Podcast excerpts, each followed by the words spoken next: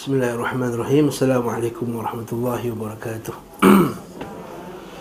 Innal hamdalillah nahmaduhu wa nasta'inuhu wa nastahdihi wa nastaghfiruh. Wa na'udzu billahi min shururi anfusina wa min sayyiati a'malina man yahdihillahu fala mudilla lahu wa man yudlil fala hadiya lahu wa ashhadu an la ilaha illallah wahdahu la sharika lahu. وأشهد أن محمدًا عبده ورسوله أما بعد فإن أصدق الحديث كتاب الله وخير الهدي هدي محمد صلى الله عليه وسلم وشر الأمور محدثاتها وكل محدثة بدعة وكل بدعة ضلالة وكل ضلالة في النار. سبحان من الكلام إلى كلام الله سبحانه وتعالى. Dan sebaik-baik petunjuk ialah petunjuk Nabi Muhammad sallallahu alaihi wasallam. Dan seburuk-buruk perkara ialah perkara yang diada-adakan dalam agama. Setiap yang diada-adakan itu adalah bid'ah. Setiap bid'ah itu adalah sesat, dan setiap yang sesat tempatnya dalam neraka. Alhamdulillah, kita warahmatullah. Ketemu lagi kita pada hari ini untuk kita sambung mengajar kitab Zadul Ma'ad. Yang sebelum ni Al-Fadhil Ustaz Asri telah uh, membantu saya dalam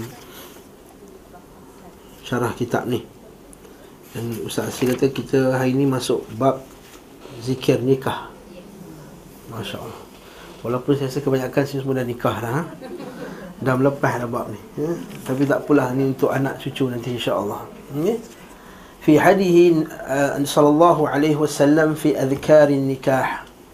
Fasal seterusnya, iaitu pada petunjuk Nabi, menjelaskan petunjuk Nabi sallallahu alaihi wasallam tentang zikir-zikir pernikahan. Thabata anhu sallallahu qala qala al-muallif rahimahullahu taala, thabata anhu sallallahu alaihi wasallam annahu 'allamahum khutbat al-hajah. Sesungguhnya telah sabit daripada Nabi sallallahu alaihi wasallam bahawa baginda telah mengajar mereka khutbatul hajah.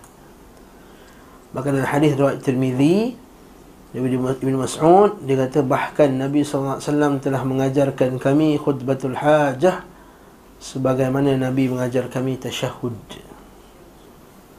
Maksudnya Nabi ajar betul-betul lah, Nabi bukan ajar main-main. Khutbatul hajahnya maksudnya iaitu ucapan pembukaan yang diucapkan oleh Nabi sallallahu alaihi wasallam bila Nabi memulakan sesuatu khutbah ataupun pengucapan awam, kalam. Nabi khutbatul hajah.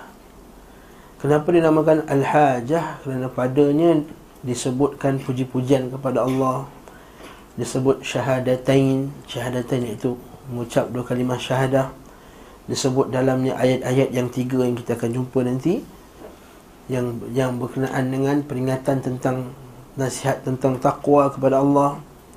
Dan taqwa itulah yang mengumpulkan semua kebaikan dan menolak semua keburukan. Jadi kita berhajat sangat kepada khutbatul hajah ini sebelum kita memulakan satu ceramah.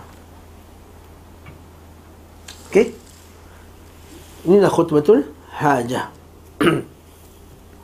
Apa lafaznya? Alhamdulillah. Setengah riwayat innal hamdalillah. Ini sekuat-kuat dalam bahasa Arab. Pertama dia ada inna, sesungguhnya. Bahasa Arab kita kata inna ini alat apa? Ada adawatu taukid. Inna, sesungguhnya. Yang kedua, ayat ini dalam bentuk jumlah ismiyah, betul tak? Dia tak kata nahmadullah, dia kata innal hamdalillah, sesungguhnya segala puji bagi Allah. Ini kekuatan yang kedua dalam ayat ni. Sebab bila dia kata jumlah ismiyah, ia menunjukkan benda tu ala dawam, sentiasa. Berbeza dengan kata nahmaduhu, saya memujinya semata-mata. Kalau kata innal hamdalillah, bila jumlah jumlah ismiyah menunjukkan benda tu satu yang tetap dan pasti dan sentiasa. Yang ketiga, dia ayat itu kenyataannya dia terbalikkan alhamdulillah. Al alhamdu alhamdu lillah. Al dalam bahasa Arab al-lam lil istighraq, alif lam yang meliputi semua jenis kepujian kepada Allah. Maksudnya tidak ada makhluk yang layak mendapat pujian yang sebenar-benarnya dan pujian yang sepenuh-penuhnya melainkan Allah Subhanahu Wa Taala. Sebab tu kita kata alhamdu lil makhluk, alhamdu li fulan. Kita tidak kata macam tu. Sebab alhamdu ada alif lam yang campur dengan hamd, maksudnya adalah sepenuh-penuh pujian ataupun kepujian, puji-pujian yang selengkap-lengkap pujian. Alhamdulillah. Kalau kita buka kitab tafsir, banyak dibincangkan apa beza alhamdu dengan asyukru. Apa beza alhamdu dengan asyukru?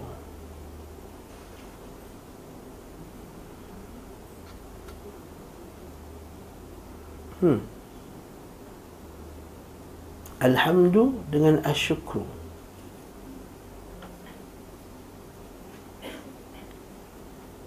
Ha, sama ke tak sama? So kita kan alhamdulillah, syukur. Ha, mesti dia melekat dua tu. Habis alhamdulillah syukur. Alhamdulillah syukur dia sama, dia ada yang lebih umum alhamdu dan ada yang asyukru lebih umum daripada alhamdu. Ada yang alhamdu lebih khusus daripada asyukru dan ada ada pula keadaan di mana asyukru lebih khusus daripada alhamdu.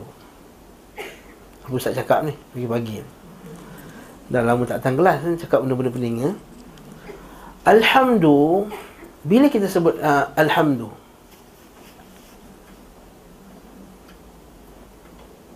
bila kita sebut alhamdulillah, bila kita sebut alhamdulillah, kita kita bersyukur, berterima kasih. Tetapi adakah alhamdulillah diucapkan ketika kita berterima kasih sahaja? Tak juga kan? Kita puji Allah, alhamdulillah, bila kita puji Allah di atas kehebatannya, keadilannya. Sebab bila Allah Ta'ala mencipta alam, Allah Ta'ala mulakan dengan alhamdulillah. Allah Ta'ala kata dalam Quran, surah Al-An'am, alhamdulillahilladzi khalaqas samawati wal ardh wa ja'ala adh-dhulumati wan nur. Segala puji bagi Allah yang mencipta langit dan bumi. Allah Ta'ala memulakan penciptaan langit dan bumi dengan ucapan pujian. Dan diakhiri pula manusia nanti bila semua masuk syurga, bila ahli syurga masuk syurga dan ahli neraka masuk neraka, akhir ucapan terakhir sekali apa dia?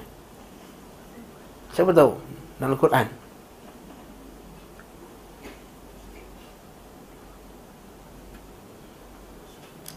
Ha, dapat jawab dapat hadiah daripada Mekah. Ha. Alhamdulillah, ucapan ni adalah alhamdulillah. Tak sebut dalam surah Az-Zumar, ayat terakhir surah Az-Zumar. وَتَرَى الْمَلَائِكَةَ حَافِّينَ مِنْ حَوْلِ الْعَرْشِ يُسَبِّحُونَ بِحَمْدِ رَبِّهِمْ وَقُضِيَ بَيْنَهُمْ بِالْحَقِّ وَقِيلَ الْحَمْدُ لِلَّهِ رَبِّ الْعَالَمِينَ. Dan bila ahli syurga ayat kan, sebelum itu cerita pasal watak apa, وَسِيقَ الَّذِينَ كَفَرُوا إِلَى جَهَنَّمَ زُمَرًا. Maka orang kafir pun dimasukkan ke dalam neraka secara bergerombolan-gerombolan. Lepas tu disebut pula wata dan wasiqal ladina amanu ila jannati zumara. Dimasukkan ahli syurga pula berkumpul berkumpulan. Kemudian bila ahli syurga memuji Allah Taala wa qalu alhamdulillahillazi sadaqana wa'dah. Ucapan ahli syurga yang pertama sekali pun bila sampai ialah alhamdulillah, alhamdulillahillazi sadaqana wa'dahu wa awrathana al-ardha natabawwa'u min al-jannati haythu nasha'. Segala puji bagi Allah yang telah membenarkan kepada kami janjinya.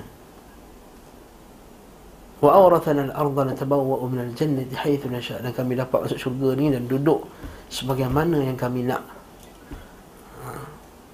Fa ni'ma ajrul 'amilin. Maka inilah sebaik-baik nikmat bagi orang yang beramal. Kemudian Allah Ta'ala akhirkan ayat tu, kisah ahli syurga neraka tadi dengan وَتَرَى الْمَلَائِكَةَ حَافِينَ مِنْ حَوْلِ الْعَرْشِ.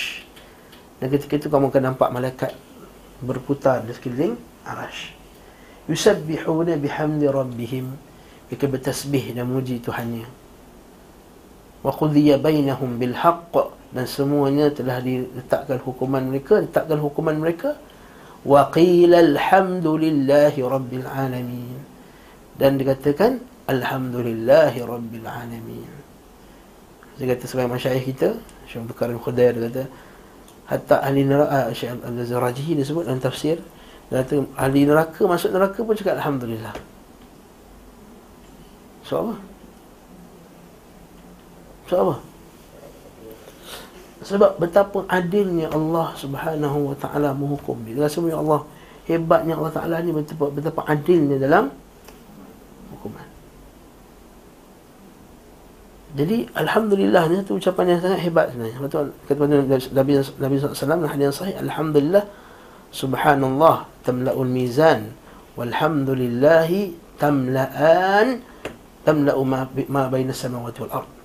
Kama qala Rasulullah sallallahu alaihi wasallam. Dia kata subhanallah mengisi langit dan bumi. Subhanallah memberatkan mizan. Walhamdulillah memenuhi langit dan bumi. Betul alhamdulillah. Lepas kita mulakan dengan innal hamda lillahi nahmaduhu, kami memujinya, wa nasta'inuhu, dan kita memohon pertolongan daripadanya.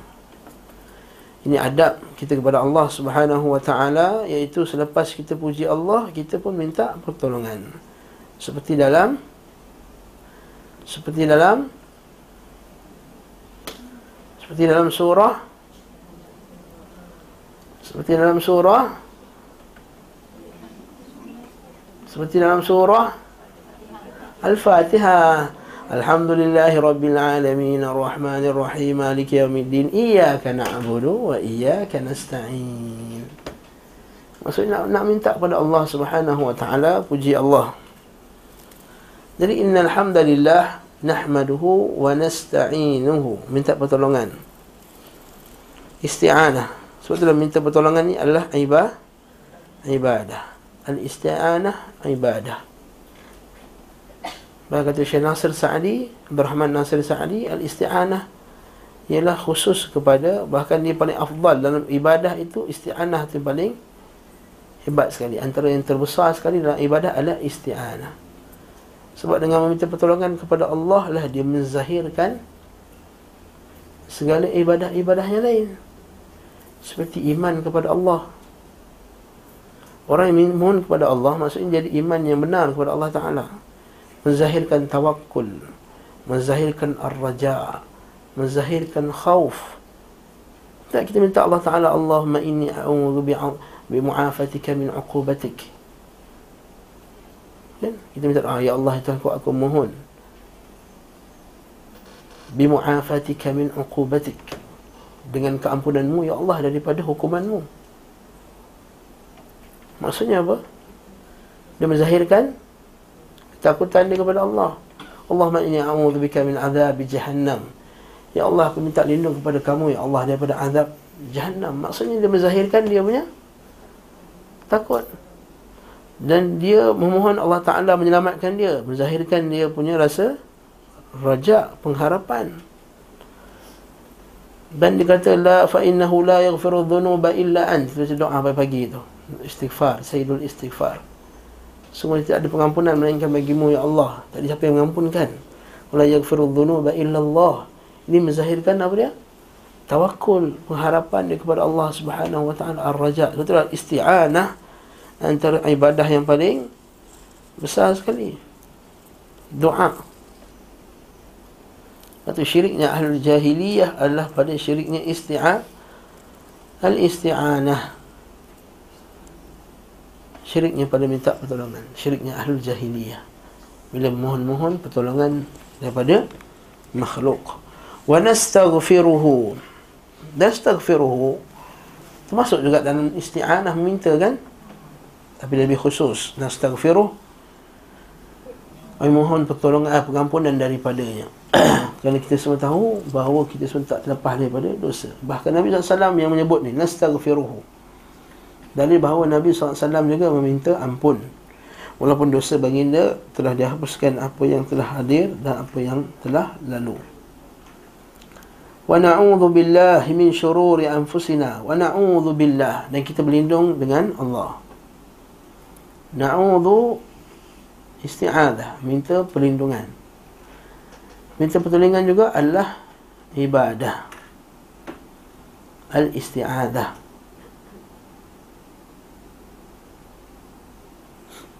Billah, dengan Allah, min syururi anfusina, daripada kejahatan jiwa kita, iaitu kejahatan nafsu. Anfusina, dalil bahawa nafsu itu mengajak kepada kejahatan. Wa inna nafsa la'ammaratun bisu, sungguhnya nafsu itu mengajak kepada kejahatan. Dalil bahawa ini ahli sunnah mengatakan bahawa kejahat itu juga adalah kerana perbuatan manusia, ia ciptaan Allah, tapi juga adalah kerana manusia yang melakukan kejahatan tadi. Wasayyi'ati a'malina, dan kejahatan perbuatan-perbuatan kami. An-nafs. Ini kedua ni kejahatan perbuatan. Dan perbuatan itu datangnya hadir kerana nafsu yang jahat tadi. Jadi yang merosakkan manusia ni, ejen yang mengajak kepada kejahatan ada ada berapa? Ejen yang mengajak kepada kejahatan.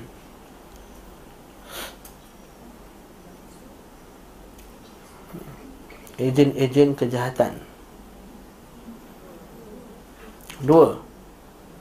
Satu, yang kedua syaitan.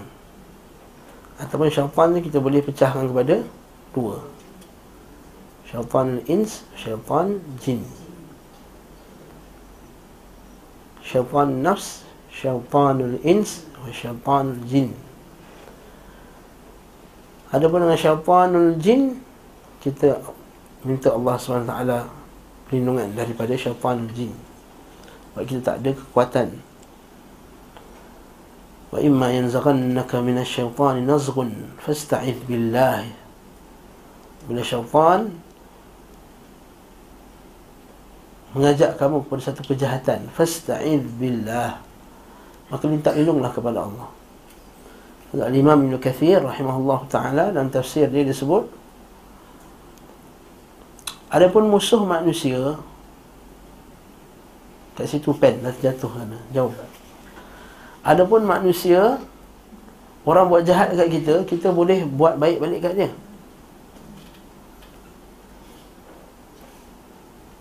Boleh buat baik balik dia. Idfa' billati hiya ahsan, kata Allah Ta'ala, فَإِذَا الَّذِي بَيْنَكَ وَبَيْنَهُ عَدَاوَةٌ كَأَنَّهُ وَلِيٌّ حَمِيمٌ. Idfa' billati hiya ahsan. Orang buat buruk kat kita yang tak ada kaitan dengan agama, dia buruk biasalah, dia, dia sapu sampah, dia tolak rumah kita, dia duduk kat kursi san taklim, tangan dia bukan main macam ni lagi, dia tak kisah kiri kanan, betul tak? Biasalah tu. Dia je nak duduk situ. Bila orang lain duduk situ, dia kata, ini tempat saya, dah sepuluh tahun dah saya duduk sini. Okay. Idfa' billati hiya ahsan. Idfa' billati hiya ahsan, tak apalah, kelak dengan baik. Dia kata, ya ke? Nah, kurma satu. Haa, begini pula. Fa'idhal ladhi bainaka wa bainahu adawah, kalau ada berlaku pemusuhan di antara kamu, tapi kalau kamu tolak dengan baik tadi, ka'annahu waliyun hamim, dia akan jadi baik, supaya lepas tu jadi geng baik lah lepas tu. Ini syaitan manusia. Kata Imam Al-Kathir, syaitan manusia Allah Ta'ala perintahkan kita boleh buat baik bagi dia. Tapi beza dengan syaitan al-jin, yang pula syaitan kita buat baik lah. Syaitan, kalau goda aku eh nah, ha, dia bagi something tak. Dengan syaitan al-jin, Allah subhanahu wa taala suruh kita minta lindung. Astagfirullah. Adapun min syururi anfusina, kejahatan jiwa, Allah Taala suruh minta lindung dari kejahatan-kejahatan juga. Wa sayyi'ati a'malina may yahdillah. Dalam ayat ni, dalam buku ni, may yahdillahu. Betul tak? Dalam setengah riwayat lain, man yahdihillah, ada dhamir hu kat situ. Siapa yang Allah Ta'ala bagi hidayah kepadanya. Hidayah apa ni? Hmm, hidayah tu ada, ada berapa hidayah? Ini semua ulang gaji ni. Hidayah ada berapa? Tiga. Dua. Kelas tafsir mesti lalu kelas ni. Kelas tafsir Ustaz Karimah, kelas tafsir Ustaz Adli. Ha? Tafsir, hidayah ada dua. Apa dia hidayah dua? Ahsanti barakallahu fiik. Hidayatul irsyad dan hidayatul taufiq. Hidayatul irsyad tu apa dia? Hidayah petunjuk dengan maksud memberikan jalan yang betul, menunjukkan jalan yang betul. Al-irsyad wad-dalalah atau wad-dilalah.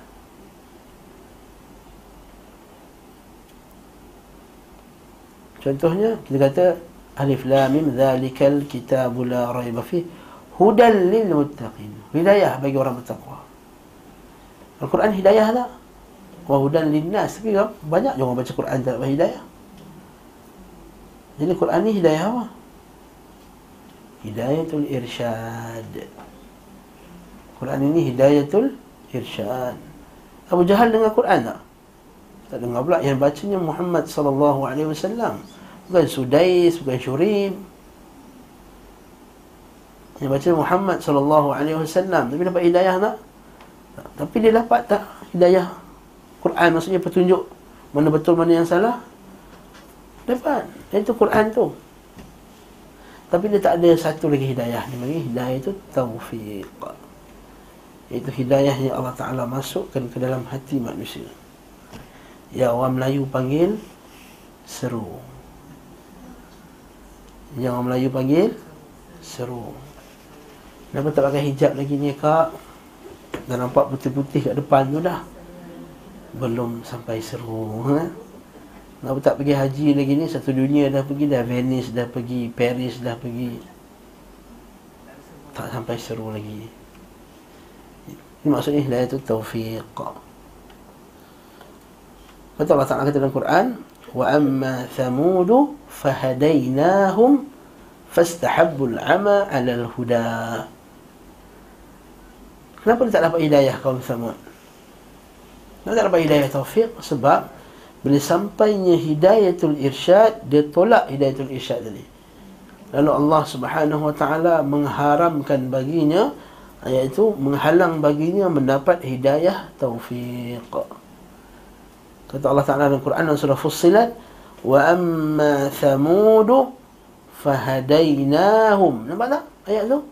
Wa amma thamudu, adapun kaum Thamud, kami hadainahum. Mana hadainahum? Dalam bahasa Arab, maksud hadainahum, kami hidayahkan kepada mereka. Tapi hidayah apa ni? Hidayatul irsyad. Fastahabbul ama. Fastahabbul ama maksudnya mereka lebih menyukai al-ama. Mana ama? Buta, dia suka buta lagi. Alal huda, di atas petunjuk. Kita bagi Quran dengan sunnah depannya. Taklah kami suka lagi uh, Immanuel Kant. Kita suka lagi Robert Kiyosaki. Apa entah nama-nama macam-macam lah. Kami suka lagi buku-buku daripada barat, Aristotle. Kami suka lagi Obama. Ha. Fastahabbul 'ama 'ala al-huda fa akhadhkum as-sa'iqah. Maka mereka terkenalah sa'iqah. Maksudlah inilah maksud Nabi sallallahu alaihi wasallam yang selalu minta hidayah. Allahumma inna nas'aluka al-huda wat-tuqa wal-'afafa wal-ghina. Allahumma hdini fi man hadait. Allahumma ya Allahumma hdini wa yassir hudaya li. Kata Nabi sallallahu alaihi wasallam, Allahumma hdini, ya Allah berilah hidayah kepadaku, wa yassir hudaya li, dan mudahkanlah hidayahku untukmu.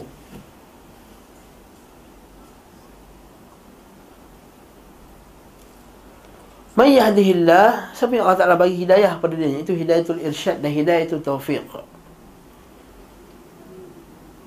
Fala mudhillalah, maka tak ada siapa yang dapat sesatkan dia, walaupun dia berada di sekufur-kufur negara.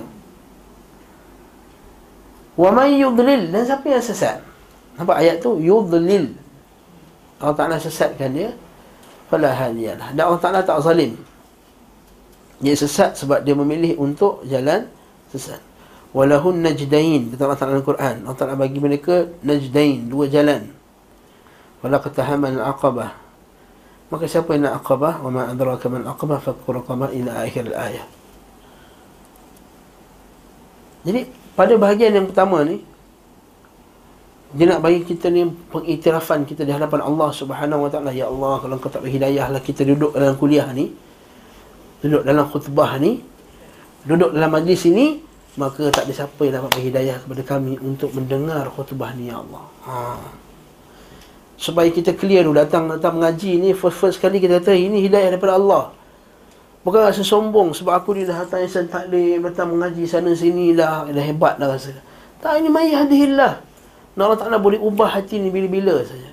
Al-qulubul ibad baina usbu'aini min asabir rahman. Hati manusia ni di antara dua-dua jari daripada jari-jari Allah Subhanahu Wa Ta'ala. Terlihat manusia bila berada di tanah haram, Masya Allah, betul-betul bertakwa sekali hatinya. Bila balik Malaysia, berubah. Hidayah daripada Allah Ta'ala. Usbu'aini min asabi'ir rahman. Fa'in sya'a aqamahu. Kalau Allah Ta'ala nak, Allah Ta'ala luruskan hati tersebut. Wa'in sya'a azarah. Kalau Allah Ta'ala nak, Allah Ta'ala pesongkan hati dia. Lepas tu kita selalu doa, Rabbana la tuzigh qulubana ba'da idh hadaitana wa hab lana min ladunka rahmah innaka antal wahhab. Ini juga rahsia kenapa kita selalu minta ihdinas siratal mustaqim. Kata Imam Al-Kathir dalam tafsir ni, dia kata kenapa kita ni nak minta tahsil mahsul, nak minta benda ni dah hasil lah. Ya Allah, mohon, aku mohon kepada engkau jalan yang lurus. Kalau jalan lurus itu Islam, tafsir ni Islam, kenapa nak minta Islam setiap lima, tujuh belas kali sedangkan kita dah Islam? Itu kata, lepas tu dia ni huraian dia, kenapa nak minta tahsil al-mahsul, kenapa nak minta benda yang dah berhasil? Macam kita dah dapat air, saya minta minta air satu, dah dapat dah Ustaz, nak air satu lagi, nak air satu lagi. Orang kata, gila ke puan tua ni? Tak, sebab kita tahu kita dah dapat Islam, kita akan tiba-tiba kita akan terpesong, kejap lagi terpesong lah. Nah, lepas tu kita minta ihdinas siratal mustaqim. Lepas tu kita kata Innal hamdalillah nahmaduhu wa nasta'inuhu wa nastahdihi wa nastaghfiruhu wa na'udzu billahi min shururi anfusina wa min sayyiati a'malina man yahdihillahu fala mudhillalah wa man yudlil fala hadiyalah. Kemudian Nabi Muhammad sallallahu alaihi wasallam, asyhadu an la ilaha illallah, dan aku bersaksi bahawa tiada yang layak disembah melainkan Allah. Maksud asyhadu, maksud asyhadu, maksud syahadah, ialah saksi atau dia. Ini pun soalan ulangan masa ni, soalan ulang kaji ni.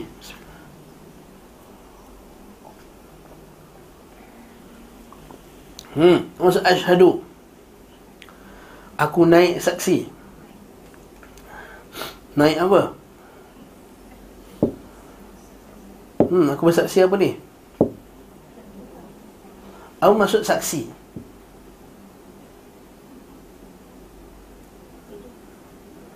Ustaz ni tanya maksud yang ini, maksud ni, maksud ni. Kita nak bagi pandangan yang tepat. Mengucap, maksud saksi syahadah adalah mengucapkan sesuatu dengan ilmu yang benar dan keyakinan yang betul, yang jitu. Ha, itu baru maksud aku bersaksi.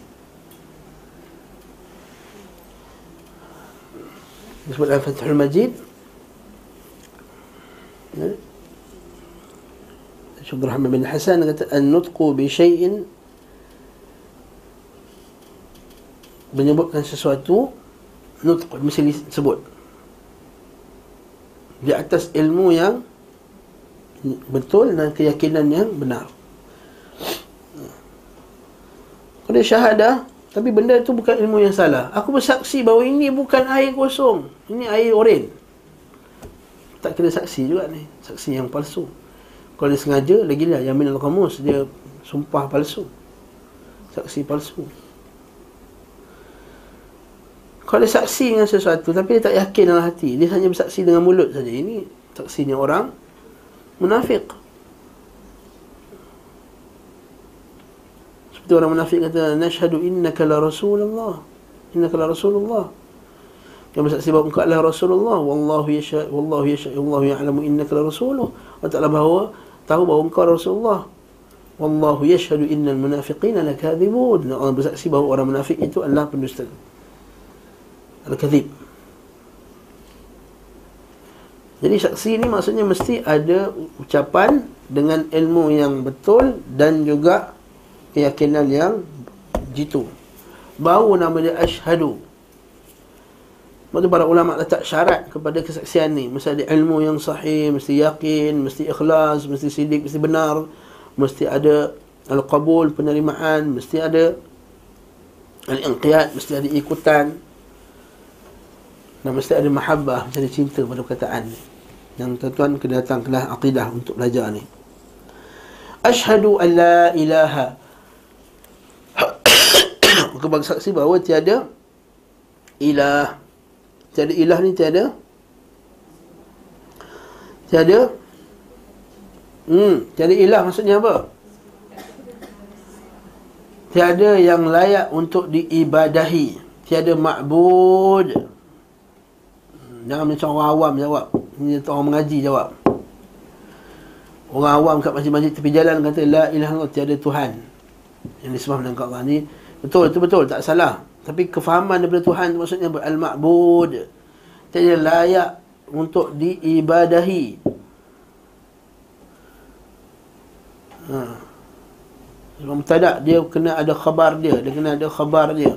Khabar dia al-mustahaq, yastahiq lil ibadah. La ilaha al-mustahaqun lil ibadah, yang layak untuk diibadahi. Tiada satu-satu yang layak. Tiada yang layak untuk diibadahi lah. Tiada yang layak untuk diibadahi. Al-ilah yang diibadahi. Jadi tiada yang diibadahi. La, la ilaha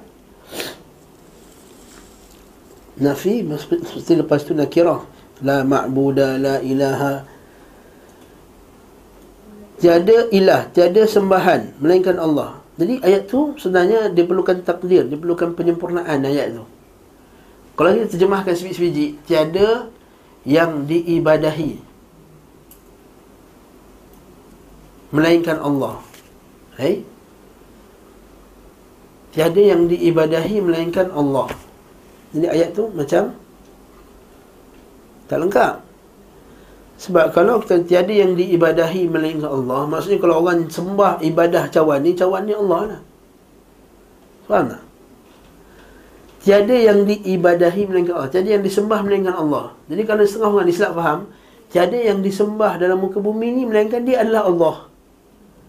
Jadi kalau orang sembah patung dekat Batu Cave sana, dia lah Allah patung tu. Faham tak? Kalau orang tak faham ayat tu betul-betul. Jadi ayat tu terjemahan yang paling tepat sekali, iaitu tiada yang sebenar-benarnya yang layak untuk diibadahi. Tiada yang layak untuk diibadahi melainkan Allah. Tiada yang berhak untuk diibadahi melainkan Allah. Al-mustahaq, al-mustahiq lil ibadah. Tiada yang berhak untuk diibadahi. Itu baru terjemahan yang benar. Yang tiada Tuhan melainkan Allah. Dan kita kena faham maksud ibadah, illallah, melainkan Allah. Wa asyhadu anna Muhammadan abduhu wa rasuluh, dan aku bersaksi bahawa Muhammad itu adalah, Muhammad ni Muhammad bin Abdullah, bukan Muhammad bin Taib, bukan Muhammad bin lain-lain. Bila sebut Muhammad, wa asyhadu anna Muhammadan, Muhammad tu Muhammad bin Abdullah bin Abdul Muttalib, yang lahir kat Mekah, yang meninggal di Madinah, yang berhijrah daripada Mekah ke Madinah, dan di Madinah dibuat negara, dibuat daulah kat sana bersama sahabat-sahabatnya. Sepuluh, tiga belas tahun dakwah kat Mekah, sepuluh tahun dakwah kat Madinah. Yang isteri dia bernama Aisyah, Khadijah dan seterusnya. Yang anak, mesti yang itu, mesti dalam kepala kita yang itu, Muhammad yang itu. Kalau kita bersebut asyhadu anna Muhammadan, Muhammad itu Muhammad yang lain, maka kufur kita. Kufur, kufur billah. Jadi wa asyhadu anna Muhammadan abduhu wa rasuluh, hambanya dan rasulnya. Kalau ikutkan jawatan hamba dengan jawatan rasul, mana lagi besar?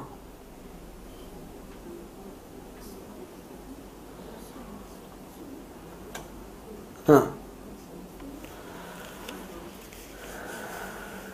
Jawatan rasul dengan jawatan hamba, mana lagi besar?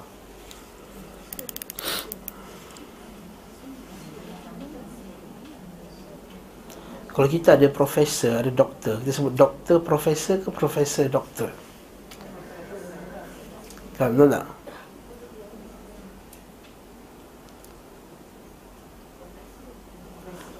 Profesor doktor kan betul tak? Abduhu wa rasul, mana lagi besar? Hamba ke rasul? Maksudnya rasuluhu wa abduhu. Kenapa? Abduhu wa rasuluhu.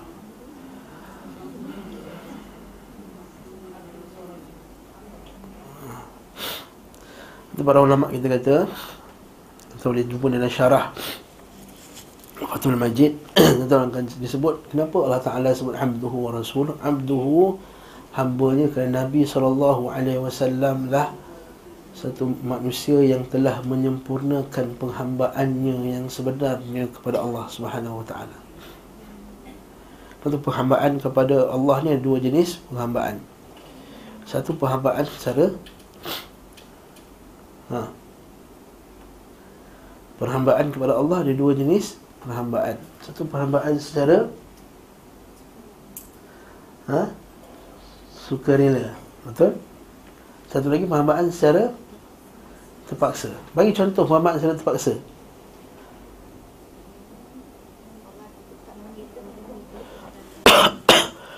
Contoh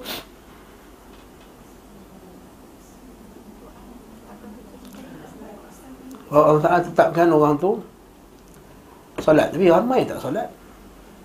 Kita paksa ke sukarela tu?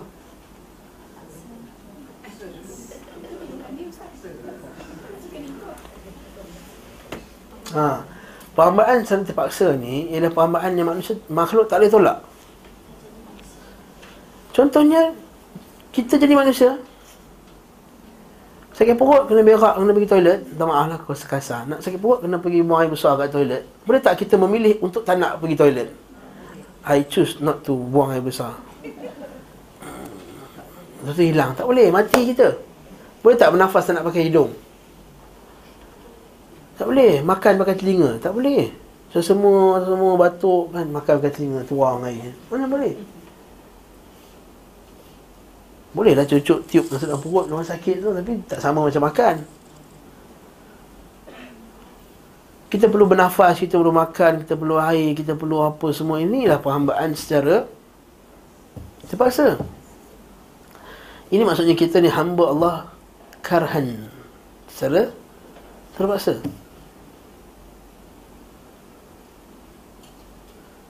Betul Allah Ta'ala sebut dalam Quran dan surah Maryam, wa in kullu man fis samawati wal ardi illa atir rahmani abda. Jadi seorang pun di akhirat kelak melainkan akan hadir kepada Allah Taala sebagai seorang hamba. Sebab itu pasti ikut cakap Allah Taala. Tetapi penghambaan secara terpaksa ni, yang ni yang inilah yang semua, matahari pun hamba, planet pun hamba, kucing pun hamba, harimau pun hamba. Pak harimau diikut je makan je daging. Saya sebut je kali dalam kuliah ni, tak pernahlah sekali tiba-tiba nak jadi tukar makan sayur ke. Boring lah bang, asyik makan daging je. Saya sekala kita makan sayur, ulam-ulam yang ada kat Afrika ni, mana ada? Pernah tak? Tak. Soal ni hamba Allah Ta'ala. Matahari secara terbit pada waktunya dan tenggelam pada waktunya. Setiap bulan sama, dua puluh sembilan tiga puluh, dua puluh sembilan tiga puluh, dua puluh sembilan tiga puluh. kecuali sekali je Allah Ta'ala melambatkan matahari untuk Yusha' bin Nun tu kan, ke perang tu. Hambaan secara terpaksa, tapi kita tak dihisap oleh Allah Ta'ala di atas penghambaan secara terpaksa ni sebab semua hamba. Yang kedua ni, penghambaan secara sukarela. Ha, apa maksud sukarela? Kita sukarela bangun pagi subuh, sukarela untuk berzikir, sukarela untuk datang mengaji, sukarela untuk mendengar kuliah, sukarela untuk yang ni yang Allah Ta'ala kan hisap. Dan satu-satunya makhluk yang memberikan penghambaan yang paling sempurna kepada Allah Subhanahu Wa Ta'ala adalah Muhammad Sallallahu Alaihi Wasallam. Sebab itulah Allah Ta'ala telah memuji baginda dengan panggilan hamba di tiga maqam yang paling hebat bagi seorang manusia. Apa tiga maqam paling hebat bagi seorang manusia? Iaitu ketika Nabi Sallallahu Alaihi Wasallam pertama sekali ketika mendapat wahyu.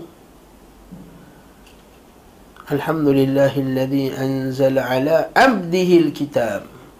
Segala puji bagi Allah yang menurunkan kitab ke atas hamba-Nya. Dia tak, dia tak kata ke atas Rasulnya.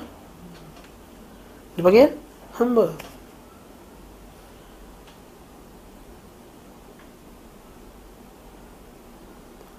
Yang kedua, bila Allah Subhanahu Wa Ta'ala mengisrakannya dan memi'rajkannya, Allah Ta'ala panggil dia baginda juga sebagai hamba. Subhanalladzi asra bi'abdihi laylan minal masjidil haram ilal masjidil aqsa.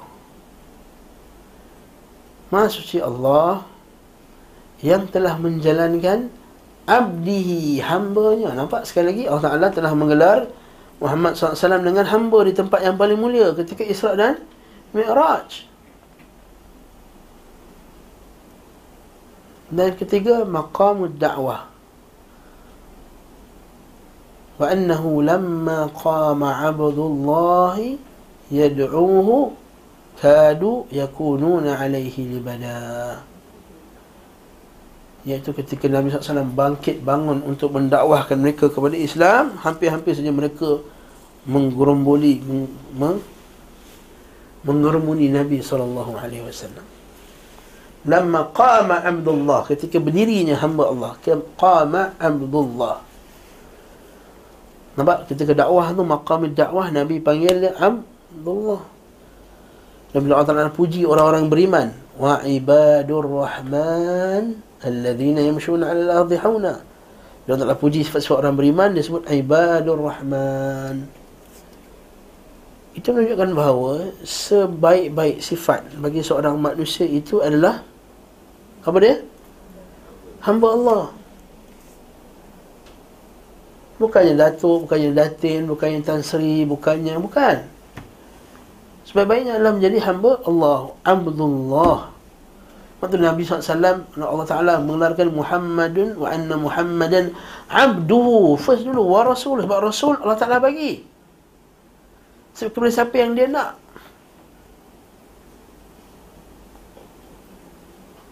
Hmm. Tapi yang ni Abduh, orang tu sendiri yang dia berusaha ke arah. Untuk Allah Ta'ala gelarkan Abduhu wa Rasuluh. Kemudian Nabi pun bacalah ayat ni, Ya ayyuhalladzina amanu taqullaha haqqa tuqatih wa la tamutunna illa wa antum muslimun. Wahai orang yang beriman, bertakwalah kamu kepada Allah. Takwa maksudnya senang kan, tahu kan, meninggalkan apa yang Allah Ta'ala larang, buat apa yang Allah Ta'ala suruh. Seorang sahabat namanya Talq bin Habib. Talq bin Habib sahabat ke tabi'in?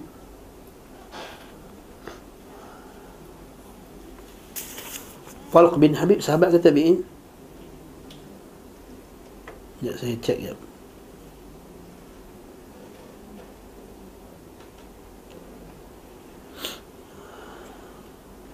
Tabi'in, afwan. Tabi'in, bukan sahabat lah.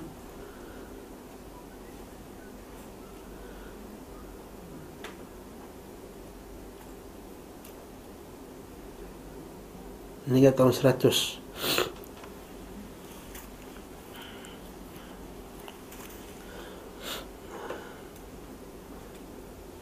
Talq bin Habib, dia dia takrifkan taqwa dengan takrifan yang sangat cantik. Dia kata, taqwa itu adalah ta'atullah ala nurin min Allah yarju thawab Allah. Itu bahasa Arab.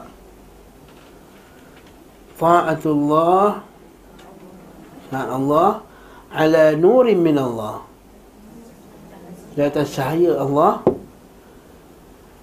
yarju thawab Allah.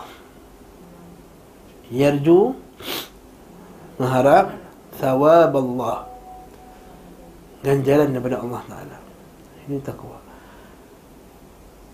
Dan wa tarku ma nahallah. Taqwa tak habis lagi taqwa ni. Wa tarku ma nahallahu anhu ala nurin min Allah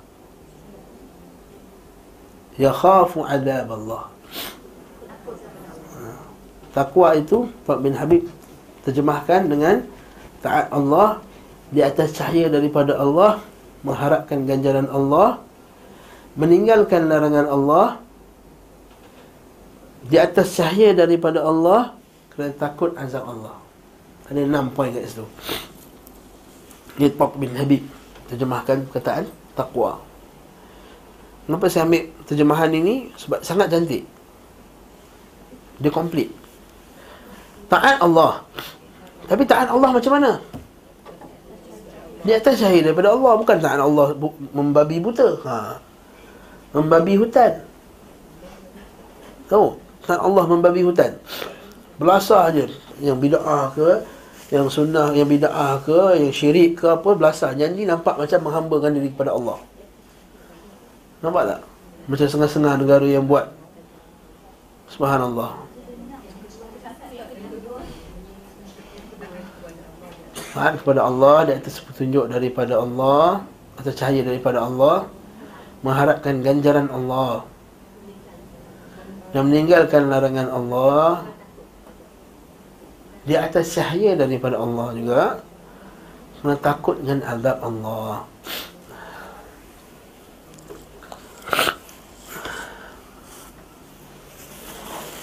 Dah, kali dah.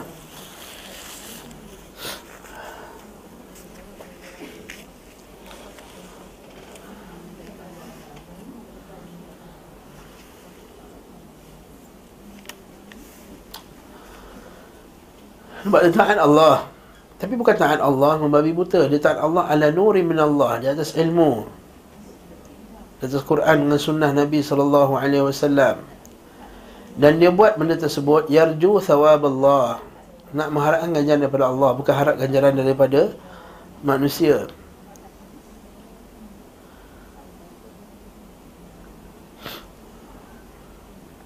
Dan meninggalkan larangan Allah ala nuri min Allah, tinggalkan larangan di atas cahaya daripada Allah juga, bukan rekaan-rekaan dia.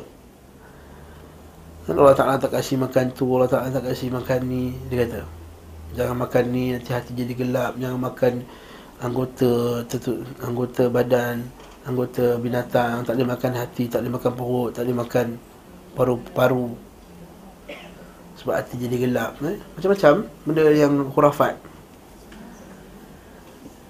kerana takutkan azab Allah, bukan kerana nak menjauhkan diri daripada, bukan nak tunjuk pada manusia yang kononnya dia takwa kepada Allah Subhanahu wa Ta'ala. Ini takwa. Ini Talq bin Habib punya ta'rifan cantik. Jadi dia kata, ya ayyuhallazina amanu taqullah haqqa tuqatih, dengan sebenar-benar takwa. Kalau kita buka tafsir ayat ni, para sahabat radhiyallahu ta'ala anhum, dan sampai ayat ni, arahan ni, mereka jadi takut. Istashkala ala sahabah. Kata, ya Rasulullah, macam mana kami nak haqqa tuqatih ni? Siapa yang boleh menjadi haqqa tuqatih? Sebenarnya takwa, sebab kami ni macam-macam perangai. Lalu Allah Ta'ala telah turunkan satu lagi ayat, ittaqullaha mastata'tum, bertakwalah kepada Allah semampu kamu. Bukan mana yang kamu mampu, semampu kamu. Bukan mana yang kamu mampu. I mampu tiga kali je solat. Hmm. Bukan semampu kamu. Haqullah haqqa tuqati wa la tamutunna illa wa antum muslimun. Dan janganlah kamu mati melainkan kamu seorang muslim. Iaitu berusaha mulazamahatul Islam sehingga kamu mati. Bukan maksudnya sebab kata Syeikh Ibn Uthaymin, mati ni hak Allah. Ini macam mana? Janganlah kamu mati melainkan kamu Islam. Seolah-olah macam kita pula yang memilih untuk mati. Tak, maksud ayat ni adalah kamu melazimilah Islam sehingga kamu mati. Wala tamutunna illa wa antum. Maksudnya bila nak mati pun masih lagi Islam. Dah sakit teruk, orang kata nak tak jumpa bomoh ni, bagus ni, baik ni. Banyak orang baik dah. Ha, dia pakai macam mana baik ni? Dia pakai sekian sekian cara. Maka dia pun tak apalah, biarlah aku mati dalam keadaan macam ni daripada aku buat syirik kepada Allah. Dan kita pernah tengok benda ni, kejadian ni pernah berlaku depan mata saya dua kali. Satu, seorang pesakit kanser otak daripada Johor, Batu Pahat, Batu Pahat, uh, Tangkak. Teruk lah, kalau ada orang offer dia nak tak jumpa satu bomo yang dia boleh buat bedah benda, tahap benda macam-macam lah. Tanya macam mana dia pakai, dia pakai ayat Quran, tak pasti dia. Kalau tak pasti saya tak nak. Biarlah aku mati dalam keadaan ni daripada aku mati mensyirikkan Allah. Yang kedua, seorang dengan kanser pankreas di atas katil ni. Dia bawa satu kawan ni, kawan ni macam-macam, mengarut pun ada, yang tak mengaji pun semua. Tapi dia kesian tengok kita sakit. Dia waktu ni dia bawa satu ustaz daripada daripada Indonesia. Dia buat scan dan dia tulis dia punya hasil scan dia tu. Memang hasil scan itu sama macam doktor punya. Yang pakai M R I lah apa semua tu sama. Hasil dia sama. Lebih kurang. Dia kata benda ni dah makan. Cuma dia pakai bahasa kampung lah kan. Benda ni telah makan kawasan ni. Akar telah masuk kat sini. Akar masuk sini. Sama macam doktor punya kajian. Macam mana cara dia? Kata ada cara ilmu yang Allah Ta'ala telah masukkan. Nak berubat kena bawa pergi Indonesia lah. Apa semua kata ini tak payah. Maka dia kata tak apalah, dia ada mati dalam keadaan macam tu daripada mati mensyirikkan Allah Subhanahu Wa Ta'ala. Dan benda ni bukan senang, tuan-tuan. Masa tengah sakit tu bukan senang. Bukan semua orang boleh ada kekuatan ketika sakit tu untuk nak tetap di atas jalan Islam. Maka ada sebahagian, kita baca dah hadis dalam Sahih Muslim kan, ada orang tak tahan sakit ketika sampai di Madinah, mereka bunuh diri kan. Dengan hadis tu Sahih Muslim tu, dia ambil anak panah tu, dia duduk, dia tekan badan dia sampai tak tahan sakit. Lalu sahabat dia sedih, sangat sedih sangat untuk keadaan dia tu. Sampai mimpi sahabat dia, dia mimpi sahabat dia tu dalam keadaan yang baik. Yang baik, cuma tangan dia berbalut. Dia kata, kenapa kamu dapat keadaan yang baik ni? Sebab aku telah berhijrah ke Madinah. Dia asal daripada sebelah timur Saudi, kemudian dia hijrah ke Madinah. Tetapi bila sampai Madinah, dia sakit tak tahan, dia dah bunuh diri. Betul. Imam Nawawi rahimahullah letakkan hadis ni dalam bab orang yang bunuh diri dalam keadaan Islam, dia tak kekal dalam neraka. Lalu dia tengok dalam keadaan ni elok, tapi tangan dia berbalut. Maka dia kata, kenapa tangan balut? Dia kata, Allah Subhanahu Wa Taala tak ampunkan tangan aku sebab aku bunuh diri. Lalu hamba sahabat ni pun cerita kepada Nabi sallallahu alaihi wasallam. Lalu Nabi pun doakan, Allahumma waliyadaihi faghfir. Ya Allah, ampunkanlah tangannya. Ampunkanlah dia dan tangannya, Ya Allah. Sebab dia buat kesalahan bunuh diri. Maksudnya saya nak kata kat sini, bukan semua orang yang boleh ada kekuatan untuk melazimi Islam sampai akhirnya. Ini hidayah juga. Inilah salah satu hidayah daripada hidayah yang Allah Subhanahu Wa Taala, yang Al-Imam Ibn Qayyim sebut dalam kitab dia Madarij as-Salikin, enam level hidayah tu. Yang salah satu hidayah tu adalah hidayah ketika nak mati, Allah Ta'ala matikannya dalam Islam. Ta'arraf Allahu fil rakha ya'rifka fi syiddah. Kata Nabi sallallahu alaihi wasallam, ingatlah Allah ketika kamu senang, Allah Ta'ala akan ingat kamu ketika kamu susah. Kemudian Allah Ta'ala sambung lagi, Ya ayuhalladzina amanu attaqu, Ya ayuhannas, wahai manusia, ittaqu rabbakumul ladzi khalaqakum min nafsin wahidah wahai manusia, bertakwalah kamu kepada Tuhan, bertakwalah kepada Tuhan kamu yang telah menciptakan kamu daripada satu jiwa, iaitu iaitu Adam alaihissalam. Wa khalaqa minha zawjaha, dan telah menciptakan daripadanya isterinya, daripada tulang rusuknya. Walaupun orang petikaikan cerita ni eh. Wa batha minhuma, dan Allah Ta'ala telah mengeluarkan daripadanya rijalan kathira, wanisa, lelaki yang ramai dan perempuan yang ramai, keturunan dia. Maksudnya Allah Ta'ala nak ingatkan bahawa kamu semua ni hadir dalam muka bumi Allah Ta'ala ni adalah kerana dengan kuasa Allah. Maka takwalah kamu kepada Allah Ta'ala. Wattaqullaha alladhi, bertakwalah kamu kepada Allah yang tasa'aluna bihi wal arham, yang kamu semua tasa'aluna bihi, kamu memohon dengan nama Allah, wal arham, dan memohon kasih sayang daripada Allah Subhanahu wa Ta'ala. Innallaha kana 'alaikum raqiba, sesungguhnya Allah Ta'ala itu raqib. Maksudnya Allah Ta'ala tu sentiasa memerhati. Itu rakib. Mana nak benda rakib? Malaikat pun rakib. Itu rakib dan atid. Tak ada nama Allah Ta'ala rakib. Nama Allah Ta'ala rakib kan? Salah satu nama Allah Ta'ala ialah rakib. Tapi juga malaikat juga rakib. Tapi tak sama lah rakib Allah dengan rakibnya malaikat. Ni nama di antara nama yang nama yang sama dari segi zahir, tapi tak sama dari segi hakikatnya. Kana alaikum raqiba. Kemudian ya ayyuhallazina amanu taqullaha wa qulu qawlan sadida, wahai orang beriman, bertakwalah kamu kepada Allah dan katakanlah kata-kata yang sadidan, yang benar. Ini penting kan? Qawlan sadidan. Yang mendapati Quran dan sunnah Nabi sallallahu alaihi wasallam, kata-kata yang benar. Apa ganjaran dia?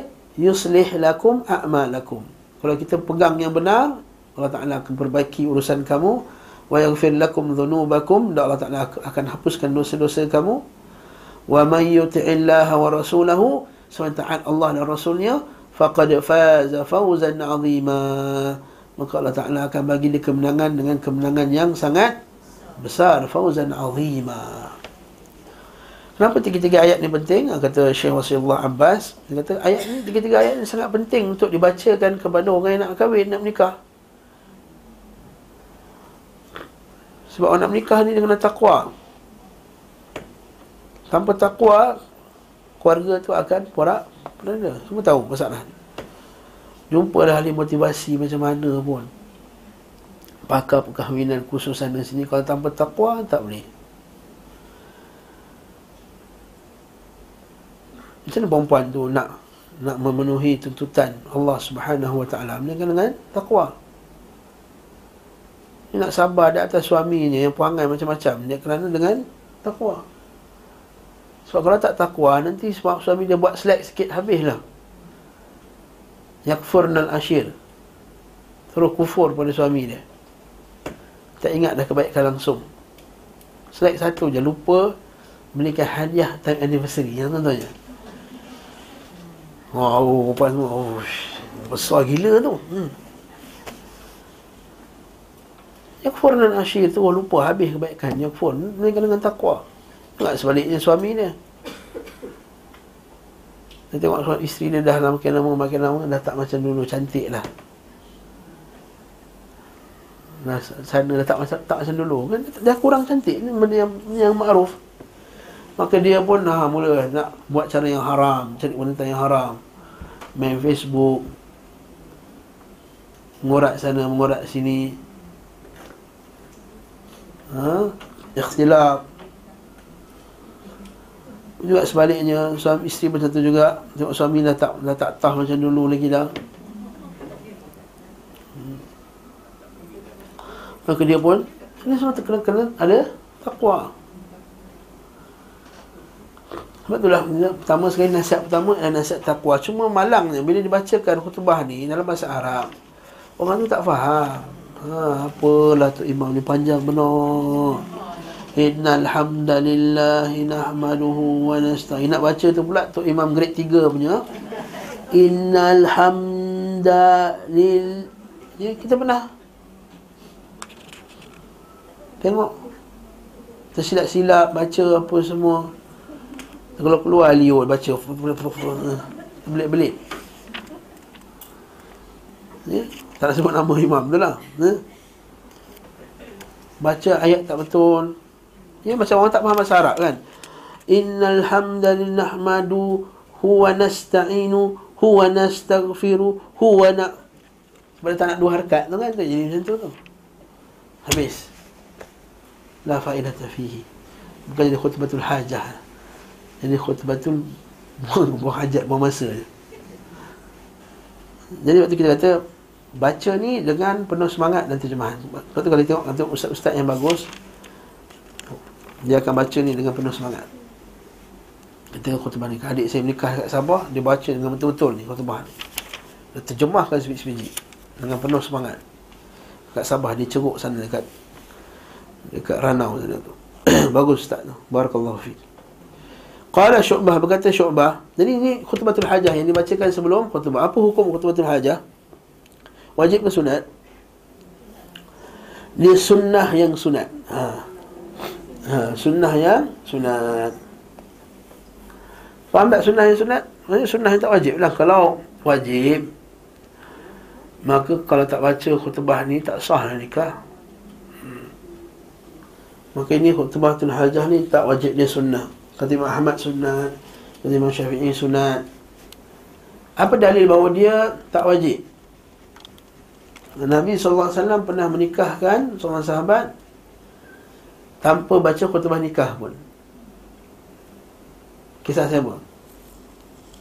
Pernah dengar kisah perempuan yang offer diri kat Nabi sallallahu alaihi wasallam? Ya Rasulullah, aku hadiahkan offer diri pada aku pada diri kamu. Maka lihatlah apa pandangan kamu. Maka Nabi tengok atas, Nabi tengok bawah, tu Nabi pandang tepi. Nabi kata, aku tidak berhajat kepada kamu. Perempuan datang sekali, ya Rasulullah, aku nak nikah dengan kau.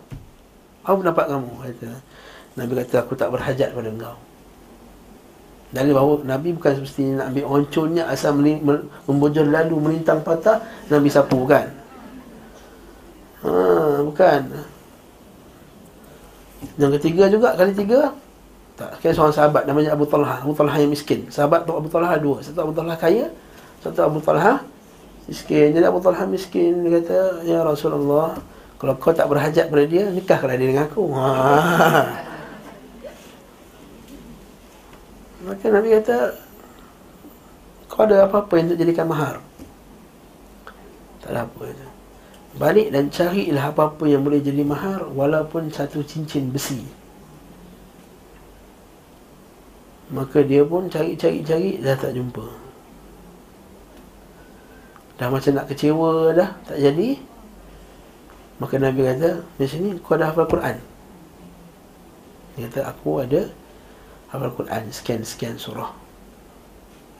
Sekarang riwayat kata surah Baqarah, sekarang riwayat kata surah yang lebih, lebih pendek daripada surah tersebut. Maka Nabi sallallahu alaihi wasallam pun kata, maka aku nikahkan, idhab faqad ankahtukaha bima ma'aka minal Quran. Maka dengan ini, pergilah, sungguhnya aku nikahkan engkau dengan dia, dengan mahar ni apa yang ada pada kamu, dengan Quran yang ada pada kamu tu, kamu ajarkan ni. Oh. Sanggup tak nak nikahkan anak macam ni? Ha? Tuan-tuan, perempuan sekian, sanggup tak? Kalau datang seorang hafiz Quran, Masya Allah, belajar Madinah, tapi tak ada kerja. Tak ada kerja. Baru graduate, Masya Allah, hafiz Quran, hafal kutubus sitah, kitabut tauhid, tapi nak menikah dah. Datang jumpa perempuan, kerja tak ada apa, datang naik motor perang tu je. Nak tak nikah kan? Laki ni baik tak? Dah tanya lah kawan, dia baik ustaz, baik puan, laki ni baik, macam masa belajar dulu. Nikah tak?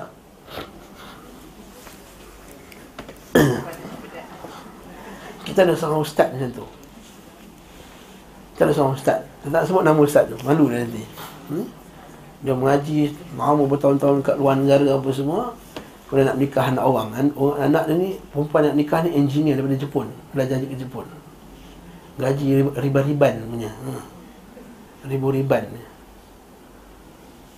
Tapi ayahnya Masya Allah, nikahkannya, dan hidupnya barakah, Alhamdulillah. Dan sekarang okey ya. Dan sekarang ni isteri tu yang berhenti, lelaki suami dia yang kerja. Dah mampu menanggung isteri ni yang kononnya dulu gaji ribu-ribu tadi, barakah suami isteri dapat menanggung. Isteri-isteri pula berhenti kerja. Sebab kata, apa lah kau nak berhenti kerja, belajar master sampai Jepun, apa semua, perempuan-perempuan, apa semua. Nah, tak apalah, dia nak penat, dia nak, nak lain suami dia. Dan rumah dia, Masya Allah, rumah dia tingkat usaha harga enam ratus ribu. Yang Ustaz Rahim tak boleh beli. Itulah hadis Nabi sallallahu alaihi wasallam, dia kata, bila datang kepada kamu seorang lelaki yang dia bagus agamanya, maka terimalah. Kalau kamu tolak, takut-takut terkena fitnah pada kamu. Ha, nak promote lah ni, ni terlalu banyak graduate yang balik ni, Masya Allah. Kalau nak, saya boleh tolong. Ha? Jangan tengok sangat gaji. Entah tak gaji sekarang, kerja kat langgas sekarang, kali besok dah kena buang kerja kat langgas dah sekarang kan, Masya Allah.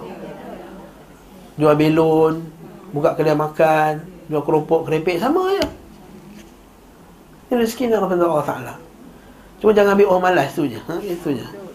Jangan ambil orang malas. Waqal, ila afadat halukum imra'atan, bila datang pada kamu seorang wanita, bila-bila kamu dapat seorang wanita, hadis seterusnya, ataupun khadam, ataupun binatang, ataupun binatang kenderaan, falyakhudh binasiyatiha, pegang kat bahagian ini dan doalah kepada Allah dengan barakah. Wa yusammillahi azza wa jalla, bacalah bismillah dan bacalah Allahumma inni as'aluka khairaha wa khaira ma jubilat alayh wa a'udzu bika min syarriha wa syarri ma jubilat alayh. Ya Allah, ya Tuhanku, sesungguhnya aku mohon kepada kamu kebaikannya dan kebaikan yang telah ditetapkan baginya. Tolak terjemahan saya.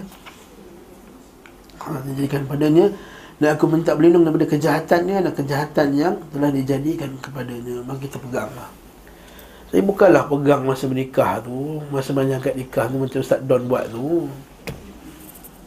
Tak payah, masa nikah dah duduk-duduk kat rumah nanti bersama-sama, peganglah kepala dia, Allahumma inni as'aluka khairat. Baca betul ni sunnah Nabi dah. Tengok isteri kata jampi pula.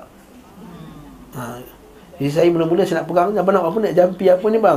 Ni sunnah. Allahumma inni as'aluka khairaha wa khaira ma jubilat alaih. Ustaz, kalau dah kahwin lima puluh tahun boleh tak Ustaz buat nak? Mau belajar hari ni macam mana? Tak boleh baca lah, mana tahu sempat lagi kebaikan-kebaikan yang ada berbaki tu kan? Katakanlah kebaikan lagi tengok, lagi tiga tahun lagi sempat hidup bersama kan? Semoga dapatlah kebaikan, insya-Allah. Allah musta'an. Atau orang lelaki nak mengamalkan sunnah ni kena nikah baru lah. Okay? Baik, baik. Nak amalkan sunnah ni, kau tak dapat, tak sempat nak amal sunnah ni, Masya Allah. Allahumma inni as'aluka khairaha wa khairu ma jubilat alaih wa a'udzu bika min syarriha wa syarri ma jubilat alaih. Kemudian dikatakan kepada orang menikah, barakallahu laka wa baraka alaika wa jama'a bainakuma fi khair. Ini semua tahu dah ni kan. Sebab dah buat lagu pula, nasyid. Nah, dalam nasyid lagu ada muzik haram. Baca doa sunnah, letak muzik haram. Apa campurkan hak dengan batil ni? Inna talbisuna al-haqqa bil batili wa taktumuna al-haqqa wa antum ta'lamun. Letak dalam Quran, ya ahlal kitab, wahai ahli kitab, kenapa lah kau pergi campurkan hak dengan yang batil ni? Dan kau pergi talbiskan yang hak, kau pergi sorok yang hak tu, sedangkan kau tahu benda tu. Wa taktumun al-haqqa, dan kamu tutup yang kebaikan. Wa antum ta'lamun. Jangan jadi macam Yahudi. Doa yang bagus dah, pergi campur dengan muzik, dengan ada alat-alat muzik pula. Haram. hmm. Kena baca barakallahu lak, la barakalak, la barakalak. Buat dengan alat muzik, la barakalak, tak ada berkatan bagi kamu, haram. Barakallahu laka wa baraka alaika, berkat ke atas pada kamu, berkat ke atas kamu, wa jama'a bainakuma fi khair. Ucapkan kat dia bila salam tu, assalamualaikum, tahniahlah Kak Tun nikah lagi kan, barakallahu laka. Yalah, suami dia meninggal, ha? Barakallahu laka wa baraka alaika wa jama'a bainakuma fi khair. Kau tak faham, terjemahkan dia. Semoga Allah Ta'ala berkati kamu, berkati ke atas kamu, dan kumpulkan kamu ke dia dalam kebaikan, insyaAllah. Ini semoga ke anak cucu tidak berpisahlah benda semua, jadikanlah Zulaikha dengan Yusuf lah apa benda eh. Semua cerita tu apa mepit eh? Macam nak Nabi cukup eh? Jadilah cintanya seperti cinta Ali kepada Fatimah, cinta Zulaikha Yusuf eh, eh, eh.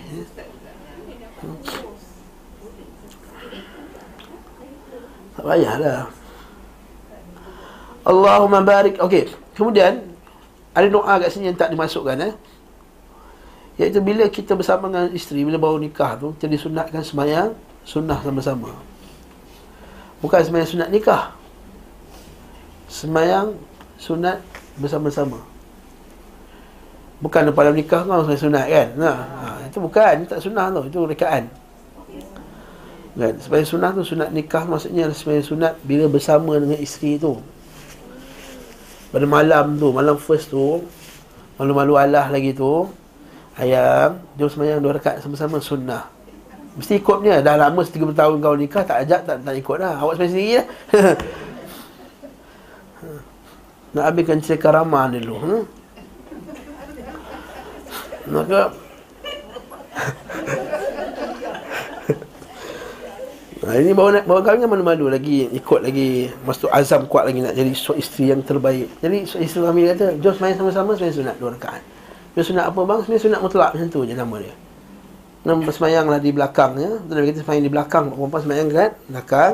Dan baca doa Allahumma barik li fi ahli wa barik lahum fiyya. Allahumma jma' bainana ma jama'ta bi khairin wa farriq bainana idza farraqta ila khairin. Ya Allah, ya Tuhanku, berkatilah aku pada keluargaku dan berkatilah mereka padaku. Ya Allah, kumpulkanlah kami selagi mana Engkau kumpulkan kami dalam kebaikan, dan pisahkanlah kami kalau kamu nak pisahkannya kepada kebaikan. Nampak ni doa ni, doa Nabi yang kata, abang ni awal-awal nikah dah doa pisah-pisah dah. Ha. Tak, doa ni doa Nabi Sabit bin Nabi sallallahu alaihi wasallam. Nabi dah kita ada berzifah Syekh al-Bani rahimahullah. Kemudian bila nak datang bersama isterinya, ini baca doa ni semua tahulah ni. Bila seorang hendak mendatangi isteri dia, dan kemudian sunnahnya pula mendatangi isteri tu, sebelum bersama tu kita melembutkan dia, maksudnya layanlah dulu. Ha, bukan terus belasah je. Lepas tu Nabi sallallahu alaihi wasallam pada malam nak nikah tu, dia talatuf, dia ber- berlembut, maksudnya dia bagi minum susu. Dia minum susu. Nabi masa malam nikah dengan Aisyah, Nabi ada satu bekas susu. Nabi pun minum susu tu. Nabi offer kat Aisyah.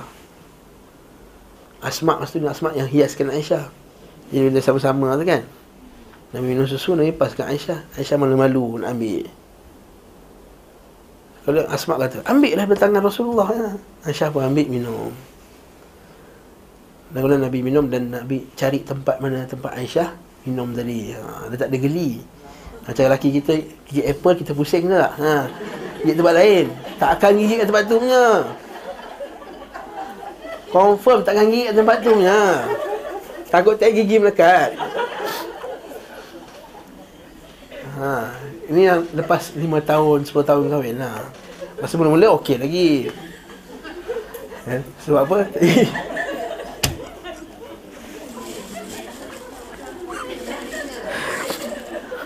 Dia kata, asal awak tak gigit situ?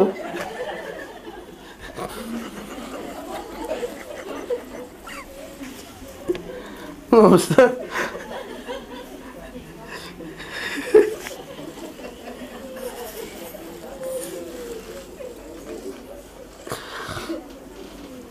Nabi pun minum kat tempat bahagian mana bibit Aisyah tadi.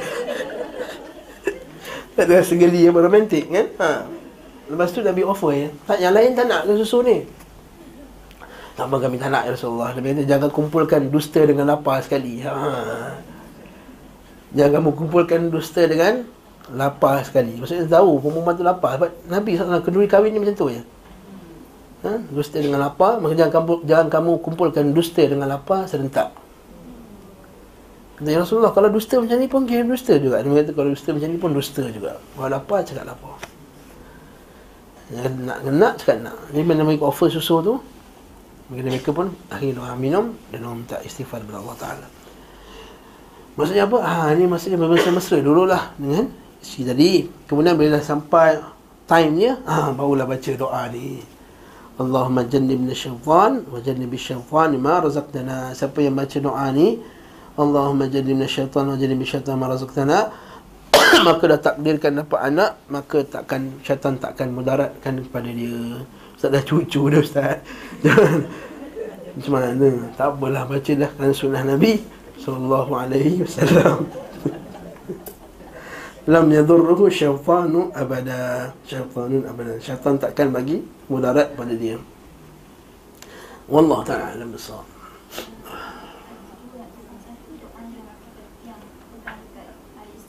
Ha. Kenderaan khadam. Khadam ni staff dengan. Jangan staff dengan ni khadam. Binatang ternak isteri. Ha, jangan staff baru masuk kerja main saya. Akak pegang dengan kepala awak. Hmm. Tak payah. Tak perlu. Semua keperluan tu tak. Ha? Au dabba. Mana?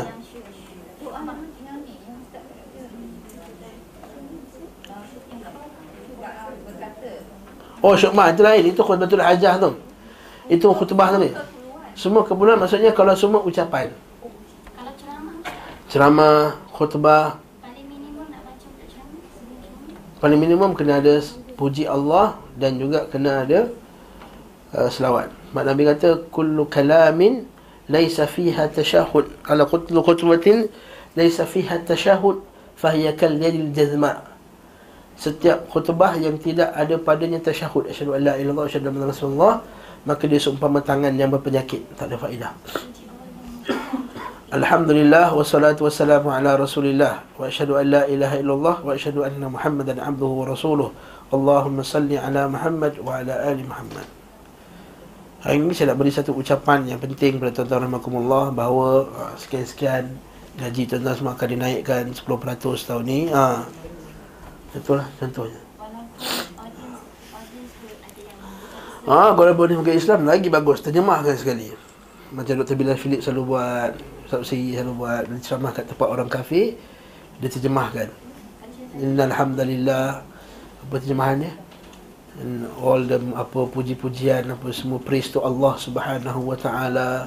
We seek help and we seek we seek forgiveness from Allah Subhanahu wa taala. Uh, those who those who Allah taala give hidayah to him, Allah taala. Macam Doktor Ustaz Muaz dulu, Muaz Hawari selalu buat. Dia terjemahkan, bagus, sangat bagus. Kalau baca satu paragraf cukup. Ah, boleh. Kalau baca cukup dengan cukup dengan alhamdulillah wassalatu wassalamu ala rasulillah pun cukup. Sebab Nabi Nabi sallallahu alaihi wasallam kata kullu kalamin laisa la yubda bil hamd. Setiap kata-kata yang tidak dimulakan dengan ham, hamd memuji Allah, fahuwa ajzam, sebab dia terputus. Maka paling kurang pun, kalau malas gila pun, cakap alhamdulillah wassalatu wassalamu ala rasulillah. Amma ba'du. Bukan malas tak, kadang masa terhad. Kalau macam media kan, ah, kalau macam media kan, dia interview, ah, puan minta pandangan puan tentang masalah sekarang ni L G B T apa semua. Alhamdulillah wassalatu wassalamu ala rasulillah. Ah, sekian sekian sekian. Bagus. Itu dakwah. Macam yang orang interview-interview tu kan, akhbar-akhbar interview-interview ni, nak pergi ucapan, biasa kita kata alhamdulillah wassalatu wassalamu ala rasulillah.